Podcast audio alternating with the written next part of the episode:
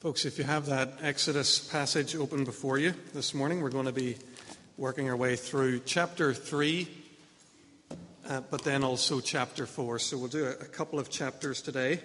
Um, I feel a little bit under time pressure as I try to do that, so um, we'll, we'll try and get going here and, and see what, what these um, what these records of God's dealing with Moses and his dealing with his people Israel have to say to us here today. Let's pray before we do that.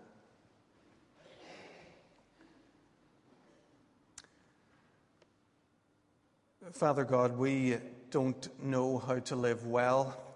We don't know the right direction in which to go.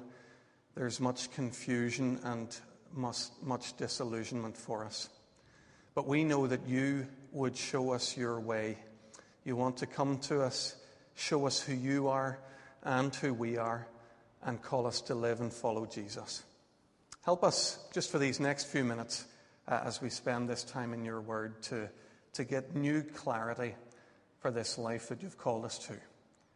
We pray it in Jesus' name. Amen. We began this series last week uh, looking at chapters 1 and 2 of Exodus. And those two chapters tell the story of God's people, Israel, how they came to be in Egypt. And it tells of a, a pretty bleak time in their history as their number and influence grew from being just 70 people to being a, a sizable population. Uh, Pharaoh, the, the king of Egypt at that time, came with his own uh, final solution to the Jewish problem. He said that all Jewish boys should be killed. And we were reading about this absolute low point eh, in the history of God's people uh, when, when their very uh, future was in doubt. We noticed in those two chapters, if you were here last week, you'll remember, we noticed how God didn't seem to do anything. We thought a lot about the absence of God, God's silence when He doesn't seem to be involved or to be acting. And then, right at the end of chapter 2, uh, when it becomes almost unbearable, we read finally that God heard his people groaning and was concerned about them. So God finally, at last, it seems, sees his people's pain. He's about to act and he's about to work his salvation. In chapters 3 and 4 today, we're going to see how that slowly begins to work itself out. The wheels of salvation slowly begin to turn. And what we're going to see is that God doesn't work in an impersonal way. He doesn't, from a distance, impose his salvation, but instead, he gets people involved in, in bringing a message and bringing his salvation. So he chooses Moses. The first 10 verses of the chapter tell of how Moses is given his commission.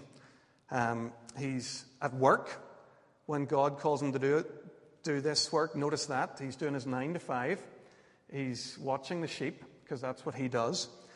And in the middle of the bleating and of the dust, he, he sees out of the corner of his eye a bush on fire.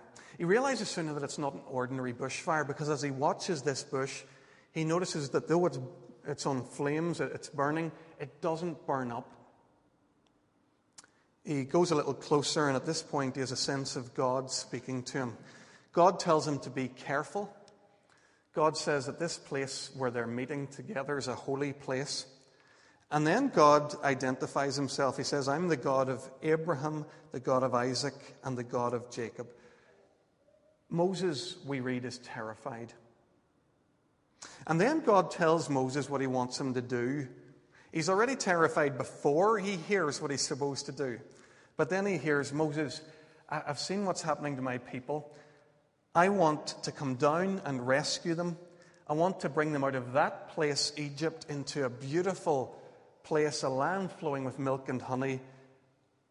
And I want you to do it. I want you to go and bring a message to Pharaoh that you're going to take his workforce from out under his nose and take them to a land that I've prepared for them. Wow. What a, a job uh, to be given to do. Folks, it's, it's, it's exciting for us to think about God's salvation, those of us who have any sense of it and who have begun to understand it. It's even exciting to hear that, that this news is for everyone, that it's to go across the street and across the world. But things take a turn for the worse when we realize that we're the ones who are supposed to do this, who are to take this message of God's salvation uh, to the people around us. Like Moses at the burning bush, we have been commissioned. We stand with the commission of Jesus ringing in our ears that we're to go and make disciples of all nations. We've had that burning bush experience. We've been called to be messengers of God's salvation. I wonder how you feel about that this morning. About sharing Jesus with your, your family or your colleagues, your neighbors, and your friends. I guess that the, the vast majority of us feel pretty hesitant about that. Uh, we have our excuses lined up. We feel hesitant about it. And even those times when we do feel like we try it, when we want to obey, we find that we're not very well qualified. Well, as we read this Exodus narrative this morning, we're going to see Moses' response to God's commission, and we're going to see that we're not alone. Because Moses, too, is reluctant and full of excuses, and actually not very well qualified. So, a good part of our passage this morning has to do with Moses' excuses for not taking on this work that God calls him to. Let's, let's move through them very quickly these next few minutes. Moses' first excuse in verse 11 Who am I that I should go to Pharaoh uh, and bring the Israelites out of Egypt? So he pleads inadequacy. Are you kidding? Me, a shepherd, go and speak to Pharaoh, the king of Egypt? Actually, the problem, I think, here is God's sense of timing. Forty years ago, this would have made sense. If God had come to the young Moses, the Moses of Pharaoh's court, the Moses who'd just been educated in the best education system the world had to offer in that day, Moses with his own power and prestige, then this might have made sense. But not now. Not when he's got a career of shepherding in the Midian, in the Midian wilderness behind him. Who am I that I should go to Pharaoh? God doesn't actually try and convince him that he is adequate uh, when you see God's response. Implicitly, I think God's saying, Yeah, you're right. You're not adequate. But God says, I will be with you. Folks, inadequacy, it seems, is still one of our, our most popular excuses for not sharing Jesus today. I, I couldn't do that. I, I, couldn't share Jesus with anyone else. I, I just, that's not me. I, am not smart enough. I don't know enough theology. I'm, I'm an introvert. Inadequacy is still our excuse, and still, I think God's response is to promise His presence. It's not to make us adequate, it's to tell us that He will go with us. What did Jesus say to His disciples as He left them with the job of bringing the gospel to the world? He simply told them, I will be with you to the end of the age. Nothing in you guys qualifies you for this job but my presence does. You'd think that the promise of God's presence would, would swing it, but of course not. Uh, Moses, like me, has plenty more excuses. Uh, and his next excuse or objection comes in verse 13. Suppose I go to the Israelites and say to them, The God of your fathers has sent me to you. And they ask me, What's his name? Then what shall I tell them? God's response doesn't seem especially helpful at first, if I'm honest here. God says, I am who I am. It's the kind of response that opens up new questions rather than answering the, the one question that had been asked. So we need to pause here for a second and think about what all this means. This, this thing that God says here, this I am what I am phrase, this becomes God's primary name among his people. So over time, this, this mysterious this mysterious phrase where God talks about the life that's within him, it, it becomes just very central in the life of God's people. They actually shortened it into a, a, verbal noun of four letters. Gary, if you could pop that slide up on the screen for us here. The four letters that we are sure of in the Hebrew are the, the YHWH, but in Hebrew you can't always be sure what the, the vowels are in a particular expression. So we're not sure how to pronounce this, but we think it's Yahweh. And Yahweh becomes the name that God's people use mostly throughout the Old Testament for God. It, it's used 6,700 times in the Old Testament. Whereas the, the more generic word, which just means God, is, is only used 2,500 times. So, so this moment where God speaks of himself in these terms is absolutely fundamental in the life of God's people. Now that's it's easy to say all that, but what does it mean? Well, I read a little bit about what it means this week.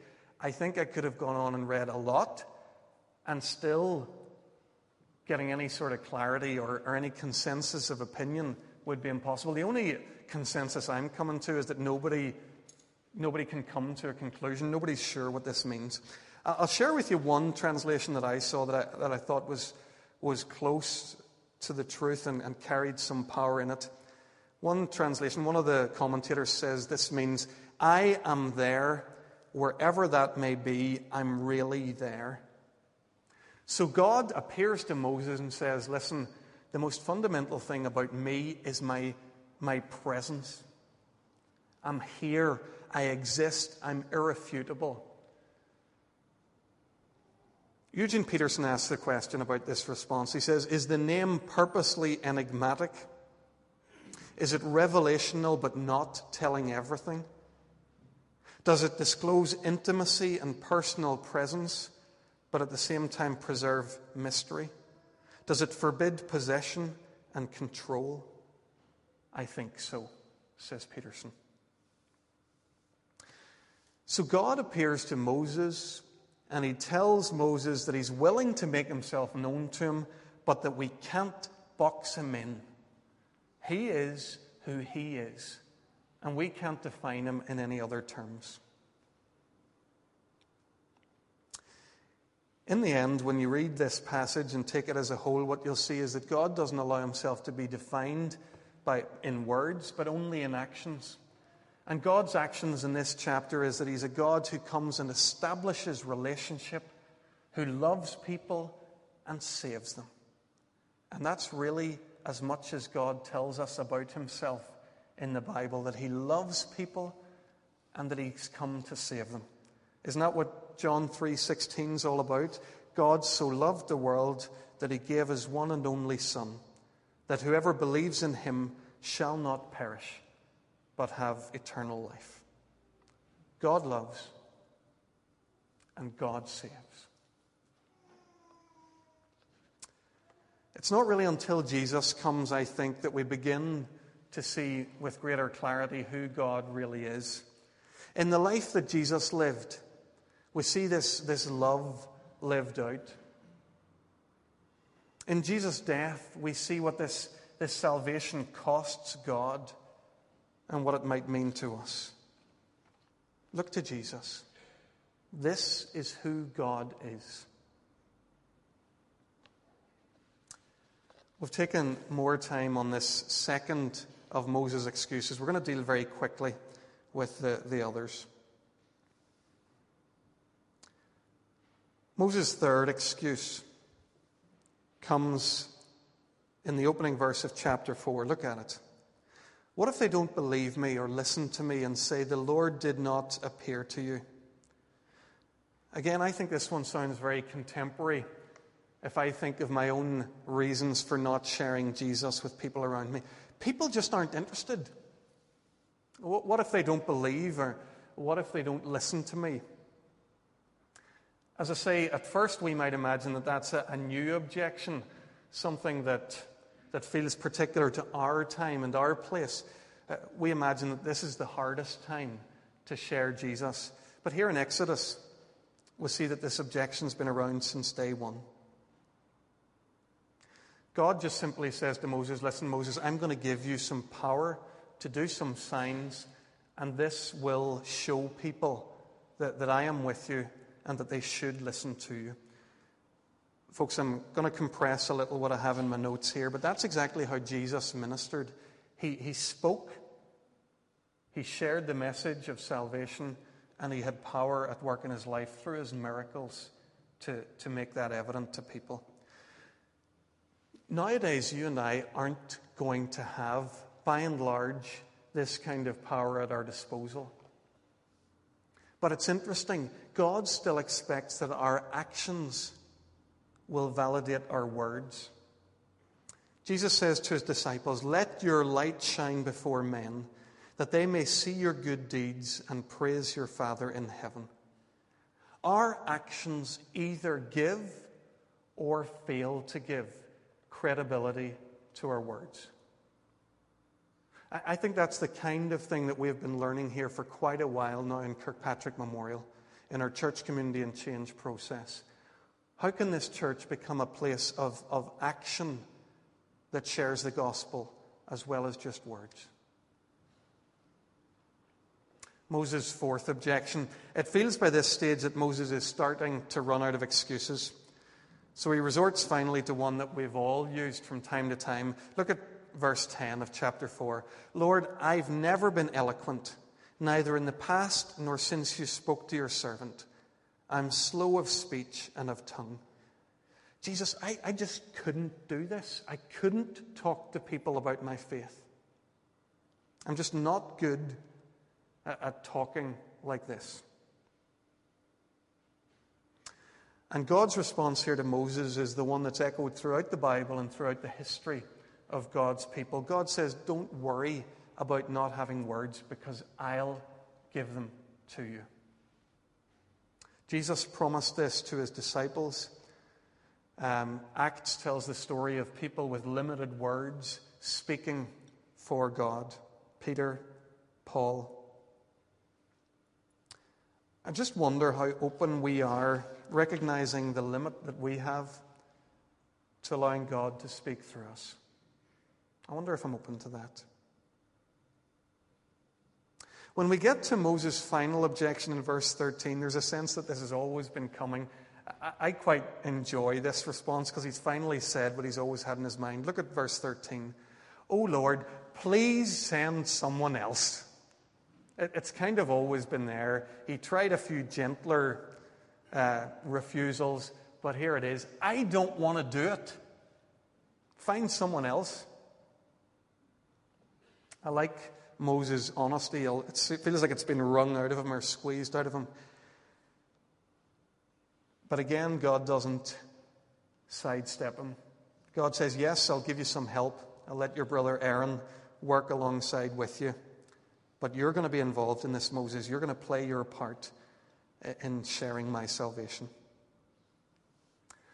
Folks, we often I think one of our biggest mistakes in reading Scripture is to make biblical characters into heroes. Do we want to make Moses a hero after what you've read today? This guy doesn't want to do the thing that God is calling him to do. Uh, he, when it comes to evading God's call in his life, he'd give any one of us a run for our money. But he's not only unwilling, if you, if you read the last part of our passage today, you see that he's unqualified. In chapter 4, we read one of the weirdest passages in the Bible, I think, the second half of chapter 4. Moses finally does set off for Egypt. He's on his way to do this work that God's commanded him to, and then we read that God's going to kill him. And then his wife, Zipporah, circumcises his son, and all of a sudden, things seem to be all right again. What is the point of that story? Well, it's there, I think, to, to illustrate that Moses is totally unqualified for this. He's not only unwilling, he's unqualified. Here he is going to God's people, Israel, the descendants of Abraham, Isaac, and Jacob, people who were told when God made a covenant to Abraham that they were to circumcise their sons. And here's Moses going to set himself up as the great leader, the one who's going to lead these people, and he hasn't even obeyed the stuff himself. He's not living the life himself that God calls his people to, and now he's going to go and, and call others into this life. Friends, isn't that finally another huge reason why we don't like to call other people to follow Jesus. It's because we're not convinced that we're living this life ourselves. Somewhere deep in the heart of us, there's a knowing sense that, goodness, why can I, or how can I talk to someone about Christian faith? Look, look at this life that I'm living. We're not qualified. As I said, folks, it feels like a bit of a whistle top tour, something of these two chapters. But we're out of time here this morning. We've been thinking about how God calls us, people like us, to participate in this work of salvation, bringing this message to the world. And we've seen how God called Moses. It, it's difficult, I think, to think of a more unlikely candidate. He's an excuse making, poorly qualified loser. God hands the work to this, this foot dragging guy who, who, seems like it's the last thing in the world he wants to do. He, he's just so reluctant to obey God. I, I see a lot of myself in these chapters. And maybe you do too. And maybe that's the point. Maybe in the end, we have to recognize that salvation is God's work. Jesus is the one who saves. God's in charge of all of this, not us. If our family and our friends, if our neighbors and our colleagues are ever to find Jesus Christ, it won't be because we're somehow brilliant evangelists just wonderfully eloquent at sharing the good news, it's because God, in His grace and mercy, doesn't bypass us. He puts up with our excuses for long enough. He, he puts up with our lack of qualifications, and He uses those stumbling moments where we maybe once in a, in a blue moon or once in a lifetime open our mouths and share Jesus. Folks, if people are going to find Jesus, and if we're going to play our part in this, it's only going to be about a massive act of God's grace. Not because of our willingness or our qualifications. But He's going to do this. Salvation is what God does. And He's going to invite us to play our part. Let's pray.